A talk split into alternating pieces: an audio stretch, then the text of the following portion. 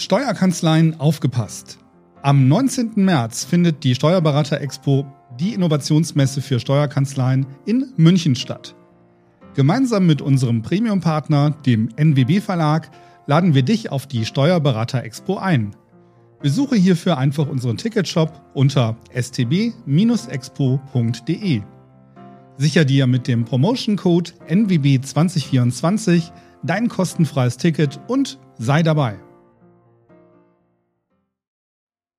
Entdecke deine Chance als Beratungsstellenleiterin bei der VLH. Flexible Zeitanteilung, freie Standortwahl, Top-Vergütung und Entwicklungsmöglichkeiten. Nebenberuflich oder in Vollzeit? Deine Wahl. Werde Teil unseres gut vernetzten Teams. Onboarding und Starterhilfe inbegriffen. Jetzt bei vlh.de/Steuerkarriere bewerben. VLH. Hier bist du die Nummer 1. Ansteuern. Der NWB-Podcast für Steuerfachleute. Mit Nathalie Lerenta und Melchior Neumann.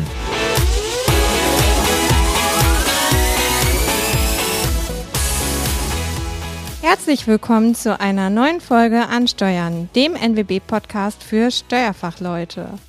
Zusammen mit meinem Co-Moderatoren Melchior Neumann sprechen wir heute wieder über interessante Themen. Hi Nathalie. Wir sprechen heute über das Thema Digitalisierung und FAIT, also dem Fachassistenten Digitalisierung und IT-Prozesse. Und haben uns dazu einen interessanten Gast eingeladen, Dennis Schümann. Dennis ist Steuerberater und zusammen mit Christian Deak Geschäftsführer bei der DHW-Steuerberatung. Außerdem ist er als Referent und Dozent tätig und in seiner Vergangenheit hat auch Fußball mal eine wichtige Rolle gespielt. Dennis, magst du dich vielleicht einmal kurz selbst vorstellen und erstmal herzlich willkommen. Ja, moin liebe Anne, wie ich immer sage, und ja, gerne stelle ich mich selbst vor, auch wenn ich es dann immer mit Heinz Erhard halte, mein Name tut nichts zur Sache, aber um dann den Anschluss an den Fußball zu bringen, ich war halt zu Schulzeiten, habe ich schon über Lohnsteuerkarte Fußball gespielt, war Vertragsamateur des großen FC St. Pauli, Leute aus Hamburg mögen den Verein vielleicht kennen. Bin sehr behütet hinterm Deich aufgewachsen, bin dann mit 15 Jahren auf dem Kiez sozialisiert worden. Das ist das größere Dorf im Übrigen für die Leute, die nicht aus Hamburg kommen. Und bin dann, ja, über den zweiten Bildungsweg dann irgendwann mal in die Steuern gekommen. Ich habe eigentlich ein bisschen Jura studiert, wollte eigentlich Fußball spielen und habe dann eine Umschulung zum Steuerfachangestellten gemacht. Bin dann zu diesem tollen Beruf gekommen. Und um das Thema vorwegzunehmen, war ich schon immer FAIT, bevor es den FAIT gab, weil damals Anfang der 2000er Jahre war man ja qua Geschlecht als Mann noch für die IT in Steuerberatungskanzleien zuständig, deswegen musste ich immer alle Daten ins System bringen und habe dann mal irgendwann, habe ich vorher den Baum gepflanzt, die Kinder in die Welt gesetzt und habe die Steuerberaterprüfung dann halt mal 2018 nachgeschossen und seit 2019 Steuerberater und probiere mich jetzt noch mal ein bisschen in unserem tollen Beruf aus und darf halt das alles tun, was du auch gesagt hast. Super spannender Lebenslauf, aber wie kommt man denn um Himmels Willen als junger Mensch mit Ambitionen Fußball im Profibereich zu spielen, denn dazu in der Steuerberatung anzufangen? Letztes Jahr gab es auch einen Profi, das ging durch die Medien, der mit irgendwie Ende 20 seine Karriere beendet hat, um dann quasi Steuerberater zu werden. Du warst ein bisschen jünger, aber wie kam bei dir diese Entscheidung zustande? Ja, also hat sich so ergeben. Also Steuern, wie gesagt, ich hatte einen Steuerberater, der hat meine Lohnsteuererklärung dann gemacht, als ich Schüler war. Das war der von meinen Eltern. Da bin ich dann irgendwann dann auch als Umschüler zum Praktikum gekommen, aber ja, mein Lebenslauf, da sage ich immer so mit dem Augenzwinkern, ich bin halt im Leben so ein Stolperjochen wie auf dem Platz und habe eigentlich mir nie so wirklich Gedanken gemacht, so, ich wollte Fußball spielen, alles andere, ja, Geld werde ich schon irgendwie verdienen und wollte eigentlich Politik und Geschichte studieren, wollte irgendwie Richtung Journalie gehen, damals gab es noch nicht so die klassischen Journalismusstudiengänge und ZVS war halt Jura und das habe ich bekommen. Und dann dachte ich, ja, nämlich Jura, Mama ist ruhig, sieht abgebrochen noch gut im Lebenslauf aus. Und bin angefangen, Jura zu studieren. Und dann, ja, war dann die Profikarriere irgendwann nicht mehr so vorhanden, dass ich dann halt irgendwie vor den Zwängen stand, habe dann parallel noch bei Premiere im Callcenter gearbeitet, habe den Leuten via Telefon Decoder angeschlossen. Das waren tolle Nachtschichten, die möchte ich nicht missen in meinem Leben. Und hatte dann irgendwann einen Anspruch auf eine Umschulung. Und dann kommt das zu meinem Deich, wo ich herkomme. Da gibt es ein Osterfeuer und den grüße ich immer, wenn es darauf kommt, Matthias Voss, ein ehemaliger Jugendmitspieler von mir, der sagte mir dann halt irgendwann, als es vom Osterfeuer zum Dorfkrug ging, als ich dem sagte, ja, ne, was man so machen sollte, Industriekaufmann, was es da alles an Kaufmannshilfen berufen gibt. Und er sagte, mach doch dasselbe wie ich, Bestatter, Friseure und Steuern wird es immer geben. Und da dachte ich, oh geil, ja. Ne? Und dann habe ich eine Umschulung zum Steuerfachangestellten gemacht, war dann, und dann hat das Unheil seinen Lauf genommen. Ne? Also von daher, und ja, und hat mal sehr viel Freude gehabt, weil man sehr eigenverantwortlich immer arbeiten konnte. Und das ist das, wenn man vorgreift, weil ich war ja immer mit meinen Mandanten zusammen, und wenn man das denn so sieht, das vermisse ich so ein bisschen bei der heutigen Generation der Steuerfachangestellten ein wenig, dass die sich nicht so mandatsverantwortlich fühlen und dann mehr automatisieren. Und bei mir stand immer der Mensch im Vordergrund und wollte immer das Bestmöglichste für den Mandanten bauen. Und wenn wir mal den Querspruch zu St. Pauli wagen, wenn die mich dann fragen, die sagen ja auch so, ne, sind ja eher im linken Spektrum beheimatet, die Fans, wenn die sagen, Dennis, du Steuerberater, ich hätte mir jetzt alles vorstellen können, dann sage ich denen immer, ja, das ist halt meine kleine Form von Anarchie, die ich mir bewahrt habe. Ich sorge dafür, dass das Geld auf der richtigen Seite bleibt. Ich wollte gerade sagen, du bist jetzt ja nicht Finanzbeamter geworden. Nee, aber wenn wir jetzt die ADFs dieser Welt, ne, dann werden wir ja nur dazu geschult, ne, also der verlängerte Arm des Finanzamtes zu sein, was natürlich totaler Bullshit eigentlich ist. Ne? Und unser Beruf entfaltet seine ganzen Zauber ja erst, wenn man in ihm arbeiten darf. Das ist halt leider so, weil das ganze Weltbild, was da vorhält, ist halt der Accountant mit seinen Ellbogenschienen schon oder Mütze dann, und das sind dann halt solche Sachen, die halt ein bisschen anstrengend sind. Aber sonst, ja, so, und nun stehe ich halt hier. Und ja, genau, heute bist du ja schon seit ein paar Jahren Steuerberater, und ihr habt ja auch ein sehr spannende und interessante Spezialisierung in der Kanzlei. Was macht ihr da genau und mit welcher Art von Mandant hast du denn da so im Alltag zu tun? Ja, also wir sind bei der DHW hauptsächlich, ich bin jetzt seit 21 hauptsächlich auf E-Commerce spezialisiert, also auf Online-Händler, also mehr den physischen Handel. Software as a Service haben wir jetzt auch ein paar, das finde ich also den spannenderen Bereich. Und Christian und ich haben uns, oder Christian hat sich hauptsächlich, so sind wir auch zusammengekommen, dann halt auf Onlinehandel spezialisiert, weil es ist ja schnittstellenaffin. Ich komme ursprünglich aus der Kassenwelt, habe Systemgastronomen betreut, so Burger King, McDonald's, da hast du auch sehr viel aggregierte Massendaten, diese ganzen GoBD-Quatsch kommt ja auch aus den Kassenbewerberschreiben eigentlich. Und das ist unsere Spezialität, und wir sind halt auch komplett papierlos seit 2020. Dann durch Corona hat Christian das ein bisschen durchgezogen, und meine Ausbildungskanzlei ist das aber schon seit 2016, also weil das einfach zeitgemäß ist, und wenn ich dann sehe, wie das da draußen so ist, dann traue ich meinen Augen nicht, dann habe ich wohl immer Glück gehabt in den Kanzleien, wo ich unterwegs war. Weil ja, und im E-Commerce ist es ja auch quasi durch das Geschäftsmodell allein schon fast unmöglich, noch irgendwie Papierbelege zu haben. Einfach, weil das Geschäftsmodell E-Commerce sonst nicht funktioniert. Das ist ja in anderen Branchen auch noch durchaus anders. Ja, das stimmt, aber du wirst lachen. Ich bin ja dafür für die DATEV ein bisschen durch Deutschland reisen, wenn dann die Seminare stattfinden, und da kommen tatsächlich ja Leute, die dann das sagen, ich buche das händisch, das wird mir zu viel, ich buche da, sitze da 2 bis 3 Tage dran. Ja, und dann muss man immer auch auf seine Gesichtszüge achten, damit man dann nicht völlig entgleist guckt. Aber dann ist es halt so, dass du dann den dann natürlich anleiten kannst. Und das ist natürlich sehr, sehr spannend. Das, ne? Und aber am entscheidend ist der Workflow vor der Schnittstelle und was man dann da passt. Und deswegen ist es bei uns halt immer wichtig, das Aufsetzen und das Zusammenspiel mit all den tollen Anbietern, die es da draußen halt in dem Bereich gibt. Ja, also, aber ja, also ist natürlich, aber die Klientel, und das ist halt so, wenn man, wir hatten einen Kollegen hier, der ist jetzt leider nicht mehr bei uns, der kam aus der Finanzverwaltung zu uns, also Steuerberaterprüfung als Diplom-Finanzwirt natürlich mit links bestanden. Das ist natürlich ein anderes Tempo, wenn du in eine normale Steuerberatungsgesellschaft kommst, aber das war der erste große Unterschied.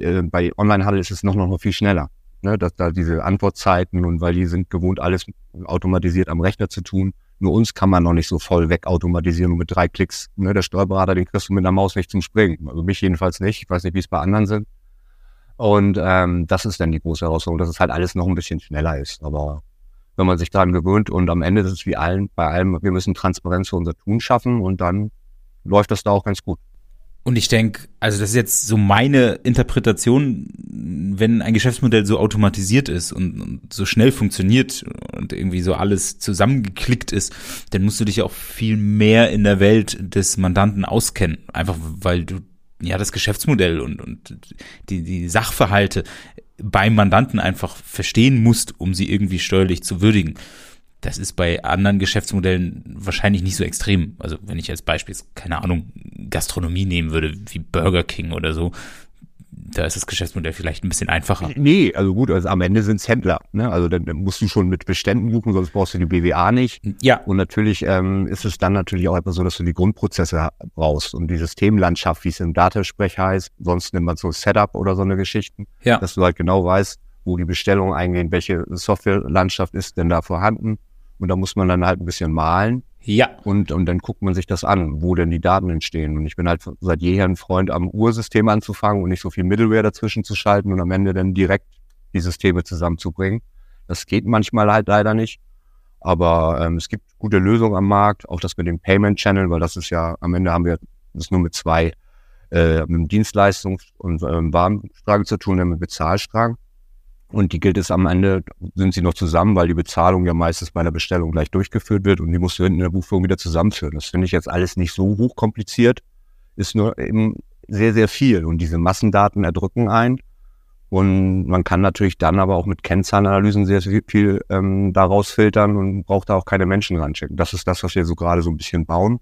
Ja, dadurch, dass du irgendwann mal die Ausbildung zum Steuerfachangestellten gemacht hast und dann auch die Steuerberaterprüfung und generell auch sehr digital arbeitest, einmal weil du in einem sehr digitalen, automatisierten Segment tätig bist und auch da, so wie ihr halt arbeitet, hast du in den letzten Jahren auch relativ viel, ich würde mal sagen, Evolution und Entwicklung des Berufsbildes mitbekommen.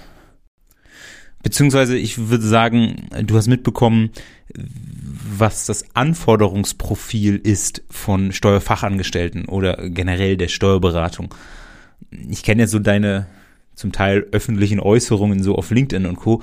Wie weit hängen wir denn hinterher? Also, ist schon sehr negativ gefragt, aber ich kenne halt deine Meinung.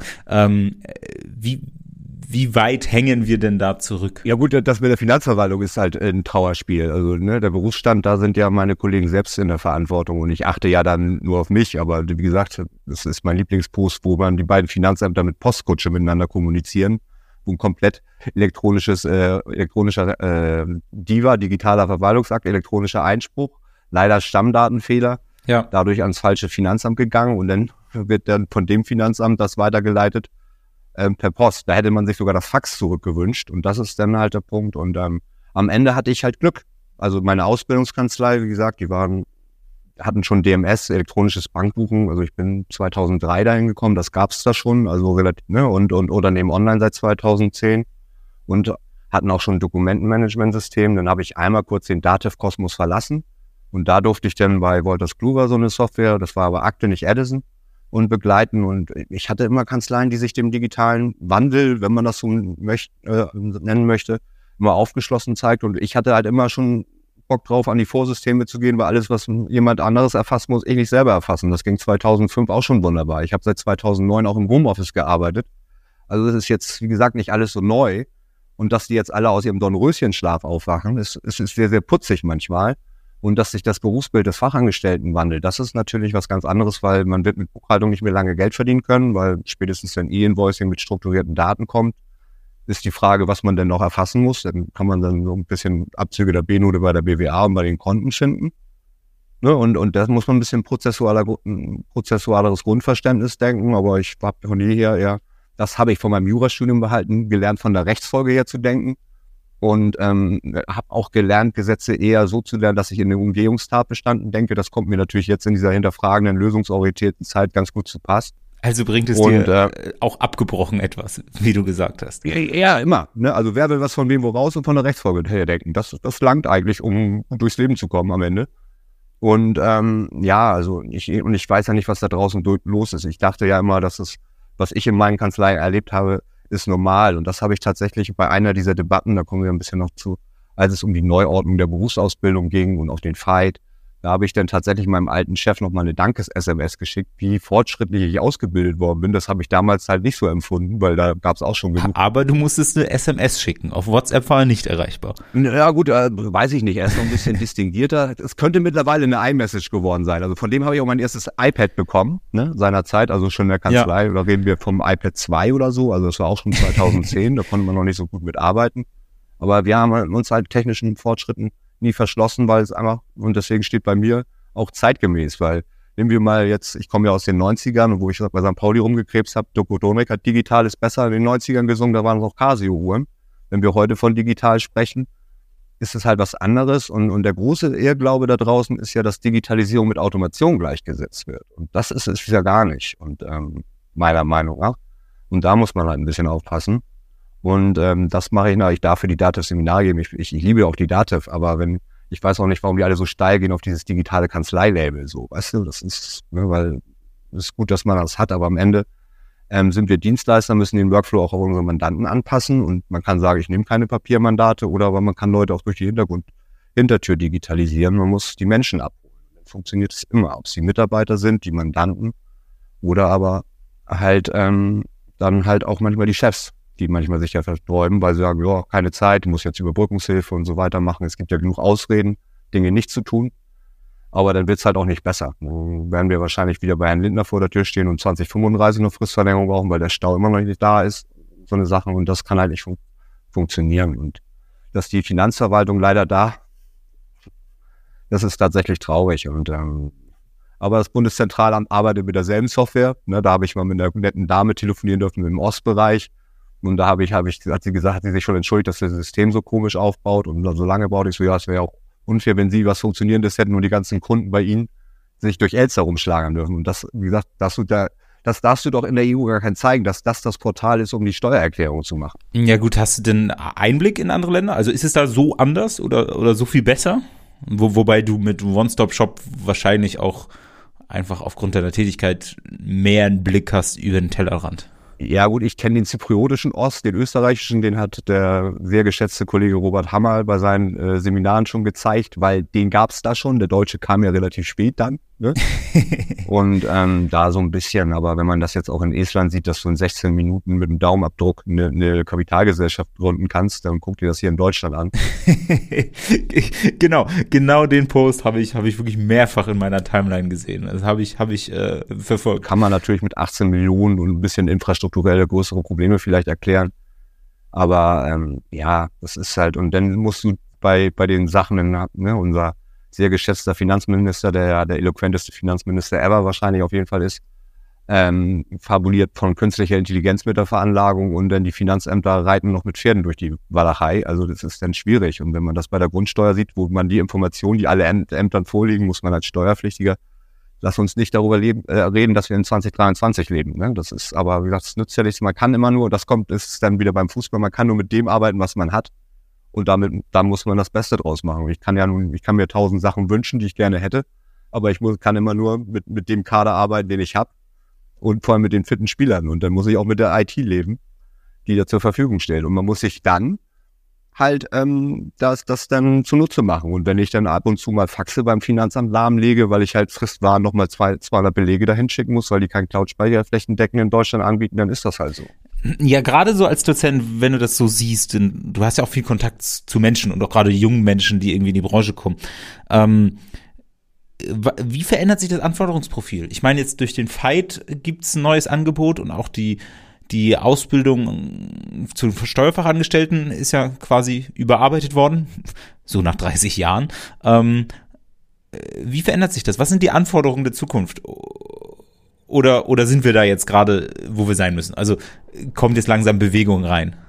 Ja gut, also erstmal haben wir einen Fachkräftemangel, deswegen werden ja nicht mehr werden, deswegen müssen wir die Automation auch komplett nutzen, um dann uns gar nicht als Arbeitgeber jetzt auch erpressbar zu machen. Jetzt gar nicht, ich will leistungsgerecht zahlen und ich will aber nicht am War for Talents teilnehmen, und dann kann ich mich wieder mit dem Fußball schön rausreden, weil ich habe Sachen, weil ich möchte nicht wieder HSV werden, ich möchte nicht für Mittelklasse Champions League bezahlen und dann auch absteigen, deswegen muss man sich dann immer dann schon tatsächlich die Rosinen da rauspicken, und natürlich braucht man ein anderes Grundverständnis, man muss halt mehr in die Analyse gehen, man muss mehr betriebswirtschaftlich denken, und das wird ja auch schon lange propagiert, dass das so kommen sollte. Und man muss halt ein bisschen mehr prozessuales Grundverständnis mitbringen. Aber also wie gesagt, ich habe im Callcenter gearbeitet, da gab es auch Entscheidungsbäume, ja, nein, rechts, links, und mehr ist es dann am Ende nicht. Und am Ende sage ich, man braucht heutzutage eigentlich nur noch eine gewisse browserbasierte Neugierde und dann der Dreiklang aus konzentrierten Arbeiten, Mitdenken und Kommunikation, und das langt. Und am Ende ist Motivation alles. Den Rest kriegt man dann eigentlich ganz gut den Menschen vermittelt. Und man muss halt einfach Bock auf seinen Job haben und halt Bock haben, auch was Geiles für seinen Mandanten zu bauen. Und den Menschen, wie gesagt, und das vermisse ich so ein bisschen, weil die Leute arbeiten das einfach strukturiert ab und sehen gar nicht, dass da ein Unternehmen hintersteht, dass da vielleicht eine Familie von ernährt werden muss und so. Und diese Bindung ist es dann halt auch. Am Ende verdient der Steuerberater auch Geld mit Emotionen. Man kann sich halt aussuchen, ob man das wie die meisten Kollegen mit Angst machen möchte. Ich freue mich, ich möchte lieber mein Geld mit Vertrauen verdienen und dann halt auch wirklich die bestmögliche Lösung für meinen Mandanten bauen und dann halt auch Steuerberater, weil der betreut einen schon ein bisschen individueller als die tollen Tools, die das alles so für den Markt massentauglich machen müssen, weil die natürlich dann am Rand ein bisschen abkappen müssen, weil das dann nicht mehr wirtschaftlich ist. Finde ich sehr, sehr spannend. Auch du hast es jetzt ja einige Male erzählt, dass der Mensch immer im Mittelpunkt steht, also bei den Mitarbeitern, aber auch bei den Mandanten und egal wie digitalisiert wir sind, dass es am Ende um den Mensch geht, um die menschliche Beziehung geht und dann ist es ja quasi fast egal, welches Werkzeug wir benutzen, dann können wir noch so digitalisiert sein, unterm Strich bleibt die Bindung von Mensch zu Mensch. Ja, also ich bin ja auch spätberufener Steuerberater. War 2019 beim Gründernetzwerk, da habe ich denen dann auch erzählt, dass das eigentlich total charmant ist im Zeitalter der Automation. Da kannst du sogar als Einzelkämpfer wieder große Stücke reißen, weil du ja dann keine Buchhalter mehr brauchst, Lohnbuchhalter vielleicht noch mehr als alles andere. Aber du hast, und dann ist es mir auch egal, ob ich Steuergesetze oder Algorithmen erklären muss oder ChatGPT. Am Ende wollen Menschen vertrauen. Mehr ist es nicht. Und das habe ich halt irgendwie mal gelernt, mir die richtigen Fragen zu stellen. Ob du mit Menschen zusammenarbeitest, googelst oder jetzt Prompts bauen musst. Du musst schon wissen, wie du das bedienst und dann läuft es dann auch. Und wie gesagt, und die Fragen, du musst ja leider auch die Bedürfnisse deiner Mandanten erstmal rausfinden. Es ist ja nicht so, dass die Mandanten dir dezidiert jetzt genau sagen, was sie vorhaben. Das ist ja bei allen anderen. Ich habe neulich auch bei irgendwo so gelacht, da meinten so, das waren dann so Grafikdesigner, sagt, naja gut, wir werden nie durch künstliche Intelligenz ersetzt werden. Das würde ja voraussetzen, dass der Kunde seine Wünsche beziffern könnte oder benennen könnte. Und da scheitert es ja schon. Ne? Und das ist halt die Kunst des Menschen, dass er dann aus den Halbsätzen dann halt auch weiß, was da überhaupt gemeint ist. Und da, ja, aber.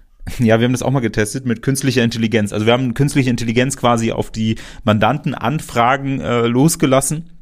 Und ja, die künstliche Intelligenz gibt ganz gute Antworten. Jetzt nicht Top-Antworten, aber ich glaube, da kann man davon ausgehen, dass die Qualität der Antworten auch in den nächsten Jahren immer besser wird. Das heißt, die KI kann definitiv Fragen beantworten.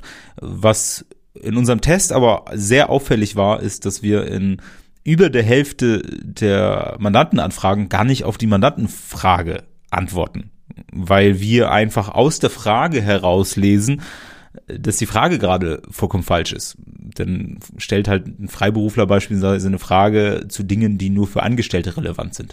Oder es stellt eine Frage, die nur für GmbHs relevant sind. Und das wissen wir halt, weil wir die Lebenssituation des Mandanten kennen und deswegen die Frage einordnen können und quasi, wenn der Mandant uns eine Frage stellt, lesen wir raus, okay, es ist gerade die falsche Frage.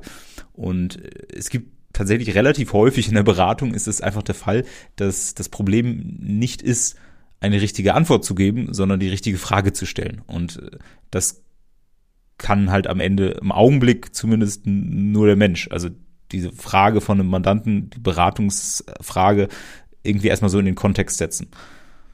Das kann zumindest heute die KI nicht. Und wir haben jetzt generell auch, also wir haben einen KI-Trend, wir haben einen neuen Fachassistenten für Digitalisierung und IT-Prozesse und ganz viel tut sich in dem Bereich Technologie und Digitalisierung und trotzdem sagst du unterm Strich, gilt es, also die menschliche Beziehung.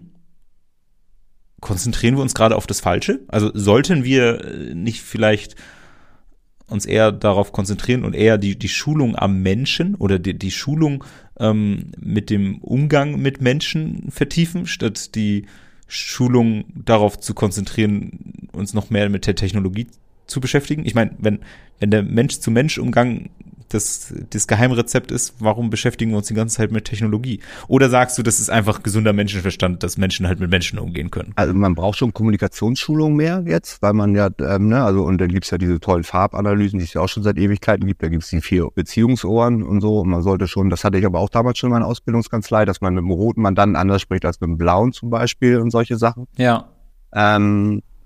Das finde ich aber auch sehr, sehr spannend, was du schon vor 20 Jahren an Digitalisierung in der Steuerkanzlei gesehen hast. Ja gut, das war 2005, also ist ja aber auch alles nichts Neues. Also und auch der Fachkräftemangel kommt ja auch so verdammt überraschend. Ich meine, das ist, diese komische, diese Uhrengrafik hatte ich, glaube ich, im Abi schon, ne? Also von daher, ich hatte Glück und weil man sich halt, und bin halt da dann halt auch, weil man dann in der klassischen mittelständischen Welt unterwegs ist, kleine, mittlere Unternehmen, da kümmert man sich halt um seinen Mandanten. Ob das Rechtsdienstleistungsgesetz das hergibt, darüber müssen wir jetzt nicht hier reden, ne? Aber man ist der erste Ansprechpartner und das ist halt mir sehr, sehr wichtig. Ich bin ein Unternehmerberater. Der Erste, der Steuerberater ist immer eigentlich der Erste, der da ist und ich berate Menschen, ne? Deswegen Unternehmer und deswegen auch in diesem Segment. Und da kannst du natürlich sehr, sehr viel dann durch Gespräche rauslösen, um das bei den Fachangestellten zu sehen. Ja, die sind natürlich, wollen noch lieber dann ein bisschen eher abarbeiten und wollen ja gar nicht so viel in die Kommunikation gehen. Die müssen es einfach nur lernen, wie glücklich die Mandanten sind, wenn man mit denen spricht. Und wir haben ja jetzt 98 Kommunikationskanäle, Slack, Teams und wie sie alle heißen. Das war das Erste, was ich hier bei der DAW denen gegeben habe. Ich bin auch ein bisschen zu alt für den Scheiß, damit kann ich immer kokettieren. Habe auch keine Ahnung von diesem ganzen Quatsch. Dieses Internet wird sich ja auch nie durchsetzen, haben wir in den 90ern gesagt. Dass ich denen Kommunikationskläge mit auf den Weg gegeben habe. Welcher Kommunikationskanal für mich ist, was ich für die Mandanten nutze, was Kollaborationstool ist, damit das sich nicht verwässert. Aber die Quintessenz aus allem ist, deswegen arbeiten wir auch sehr, sehr viel mit Zoom-Calls, dass wir die direkte Kommunikation, weil dieses E-Mail-Bim-Bam und Ping-Pong, wie du es auch immer nennen willst, ist ja nicht lösungsorientiert. Der Sachbearbeiter ist froh, dass er formvollendende Frage rausgeschüttet hat, der Mandant versteht es nicht. Der Mitarbeiter ist glücklich, weil ich beim Mandanten, kommt nie wieder zurück, weil der Mandant das nicht versteht und ist eh scheiße steuern. Und dann liegt das einen Monat da und dann kommst du nicht zu Potte. Und das ist halt, dass man halt geil auf Antworten und Lösungen werden muss. Und da bekommt im direkten Gespräch sehr viel. Und wir müssen den Mandanten ja an die Hand nehmen, bei den ganzen Selbstbuchungstools, um ihm zu zeigen, was er das auch gleich richtig macht, weil sonst das Nacharbeiten. Überleg dir mal bei LexOffice, Chefdesk oder wo die Daten auch mal herkommen können. Wenn da alles verwurstet ist und du das aufräumen musst, kannst du keine wirtschaftlichen Sachen mehr machen. Und dann der Mandant kommt mit seiner Erwartungshaltung. Habe ich doch alles schon gemacht. Ne? Und dann musst du 10 Stunden alles aufräumen, damit da halbwegs was Vernünftiges fürs Finanzamt bei rumkommt. Und deswegen muss man dann halt auch da am Menschen arbeiten, damit der das gleich richtig bedient. Ich weiß, am Ende ist das Teil des Problems. Was ich sehr erfrischend finde, ist an deiner Herangehensweise, die ich so von dir erlebt habe und die auch aus diesem Gespräch herauskommt, ist dieser gesunde Pragmatismus. Also und da neigen, glaube ich, ganz viele Leute aus der Branche dazu, und da schließe ich mich absolut ein, ist, dass man sich so verzettelt. Da gibt's dann irgend so ein BMF-Schreiben und so ein BFH-Urteil und noch eine Richtlinie und einen Kommentar. Und wir beschäftigen uns mit wahnsinnig vielen theoretischen, fachlichen Dingen und technologischen Dingen. Und du schaust da so ein bisschen drauf und sagst, unter all diesem ganzen Papierwerk gibt es eigentlich eine Mensch-zu-Mensch-Beziehung und darum geht es. Und das finde ich erfrischend. Das finde ich tatsächlich ganz, ganz, ganz spannend. Und dann können wir uns noch so viele Zertifikate und Schulungen und Qualifizierungen und Fachassistenten ausdenken. Wir sollten uns auf das Wichtigste konzentrieren und dann ist es unterm Strich auch vollkommen egal, wie viele Prüfungen ich mache und wie viele Zettel ich mir an die Wand hängen kann, weil das nicht das Wesentliche ist. Ja, also ich habe ja auch 2 Fachberatertitel, also ich habe auch ein paar Zettel, aber ich habe die noch nicht eingetütet, dass ich ja die Wand hängen kann, aber Prüfung habe ich auch bestanden, aber das liegt aber daran durch den E-Commerce und so. Ne? Also natürlich muss man das auch alles bedenken, aber am Ende ist es auch, kommt mein Wissen halt auch daher, dass ich es nicht mag, keine Antwort geben zu können.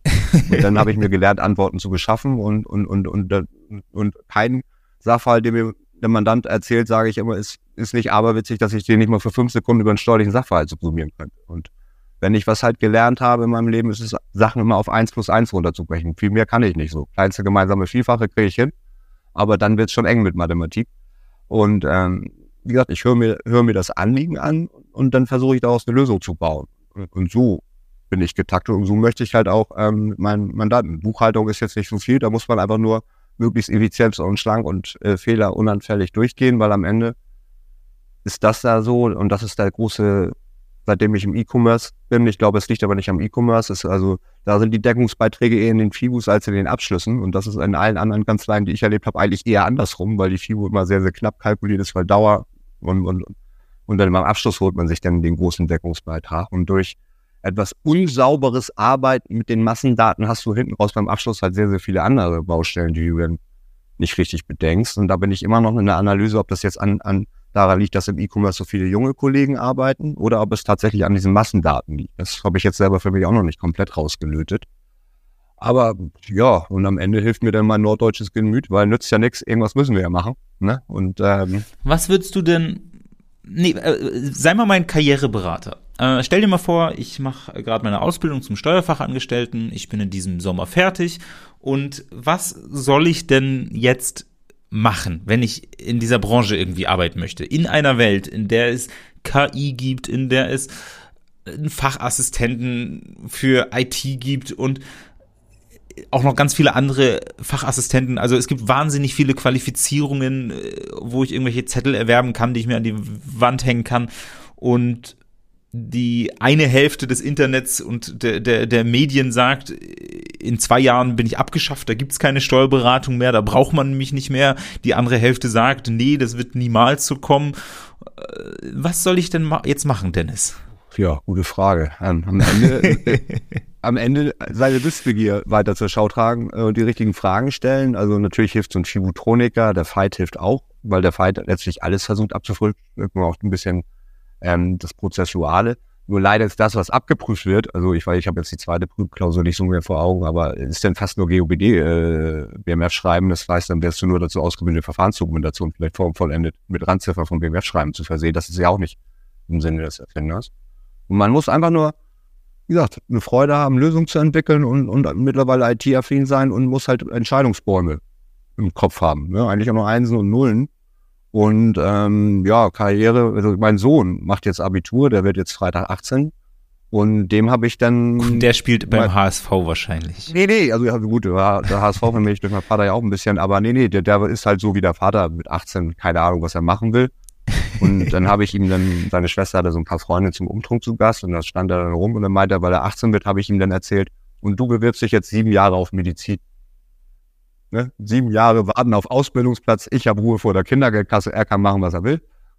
Und dann hat er die Ironie bei Papa wieder nicht verstanden, das ist Papas großes Problem, dass er immer so kläglich versucht, witzig zu sein und immer daran scheitert, gerade bei der jungen Generation. Und naja, und dann kam er aber über was er vorhat, so ins Reden. Und seine Schwester wollte schon mit 14 Jura studieren. Die ist ein bisschen krank, die will das tatsächlich durchziehen. Aber naja, und... Ja gut, mit 14 wollte ich auch noch ein paar Sachen ganz motiviert. Die Motivation war dann mit 15 vorbei. Ja, und da fing er dann aber an und sagte, er wollte jetzt eigentlich auch sowas Fallbezogenes machen, nicht repetitiv. Und wollte dann auch im Bereich Jura gehen, wollte dann aber vielleicht auch mal eine Zeit lang in den Staaten arbeiten. Da habe ich ihm gesagt, ach so, ne? Ich so, dann kannst du ja auch...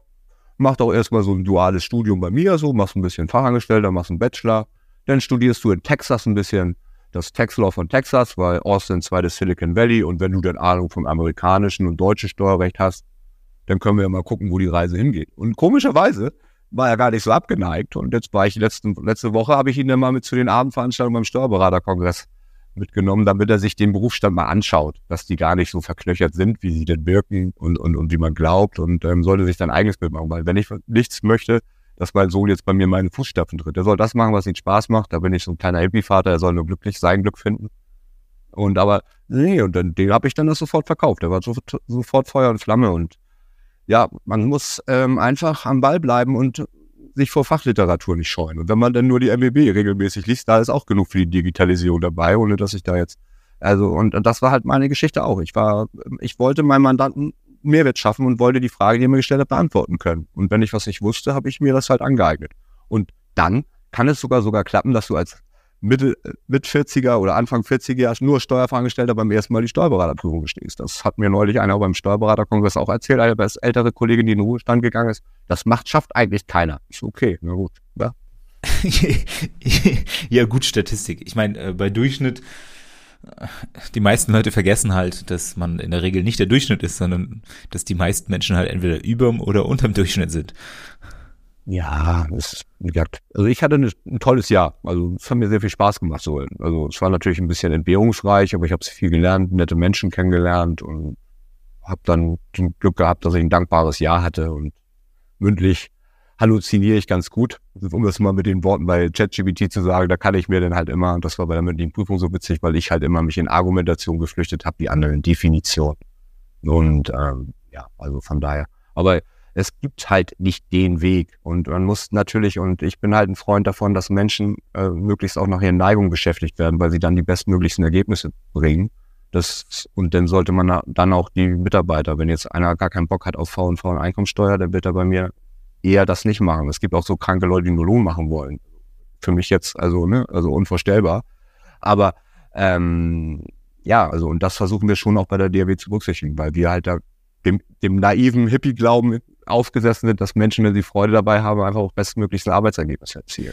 Das heißt, dein Rat als Karriereberater ist, ja, das, was du gerade beschrieben hast, wie du es auch in deiner Familie machst, ist, ich sollte neugierig bleiben und einfach selber herausfinden, was ich wirklich möchte. Und dann finde ich auch den richtigen Weg und im Zweifel auch das richtige Zertifikat oder die richtige Qualifizierung, die ich machen kann. Ja, und natürlich Taxpunk und Stefan Groß folgen, da bist du ja immer schon weit dabei, ne? Also wenn ich das immer so sehe. Ne? Also das hat mir immer gelangt. Wie gesagt, das habe ich Ihnen neulich auch mal geschrieben. Weil, wie gesagt, 2019 Treffpunkt junger Steuerberater. Da haben sie wieder die jungen Steuerberater. Und seitdem, dank Stefan, schaue ich halt auch immer eher nach Italien und Frankreich, um zu gucken, was da kommt. Und damit du dann weißt, punkto E-Invoicing. Und der Berufsstand weiß ja auch selber nicht, was in 10 Jahren ist. Also von daher kann ich jetzt als Karriereberater auch nicht sagen, außer halt mit der Zeit zu gehen und einfach sich neuem nicht zu verschließen.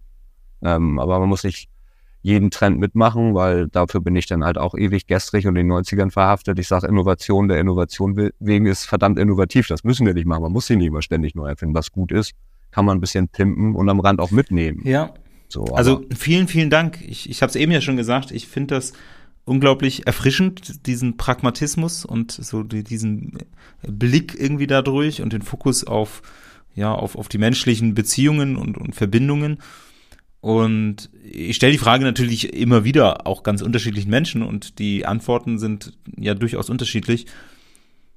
Ich finde so deine Herangehensweise und dein Blick auf die Dinge, der gibt so viel Ruhe. Dann ist es ehrlicherweise auch vollkommen egal, welcher technologische Trend jetzt morgen kommt oder was sich der Gesetzgeber ausdenkt. Und wenn ich weiß, es geht um die menschliche Beziehung, dann kann ich mich darauf konzentrieren und dann ist das ganze Rauschen außenrum halt einfach nur ein Rauschen und ich kann mich auf das Wesentliche konzentrieren. Das finde ich sehr beruhigend. Na gut, das habe ich ja alles im Blick und ich kann ja auch Anwendungserlasse zitieren und so ein Quatsch, aber damit will ich ja meinen Mandant nicht nerven. Also mein Mandant geht ja davon aus, dass ich steuern kann, deswegen ist er bei mir und ich muss ja eine Sprache sprechen, die er versteht. Es geht ja dann immer auf den Empfängerhorizont abzustellen und von daher, dass ich dann am Ende und mich dann schon gerne mit denen auch streite mit dem Finanzamt und ich dann auch schon meine Rechtsbehelfe ganz dezidiert gerne selber noch kämpfe und das macht ja auch Spaß. Bin ja wie jeder meiner Kollegen auch so ein kleiner verkappter Besserwisser. Ne? Und aber am Ende geht's darum, ich verstehe mich als Dienstleister und ich möchte halt meine Mandanten nicht mit Steuergesetzen langweilen. Ich möchte denen zeigen, dass wir was Geiles bauen, damit sie am Ende in Ruhe sich auf ihr Business konzentrieren können und wissen, am Ende haben sie einen Profi, der sich um das andere kümmert. Vielen Dank. Ach, ich habe einen Frosch in den Hals. So. Danke auch von mir, Dennis. Das war wirklich ein richtig spannender Einblick. Ja, du hast den Hörer und Hörerinnen gezeigt, dass Steuerrecht nicht nur langweilig ist und man da durchaus sein Ding machen kann und dann ganz vielfältig auch tätig sein kann. War eine richtig interessante Folge. Herzlichen Dank. Und ja, dann würde ich sagen, bis zum nächsten Mal. Tschüss. Ja, danke. Ciao, ciao. Das war Ansteuern, der NWB-Podcast für Steuerfachleute.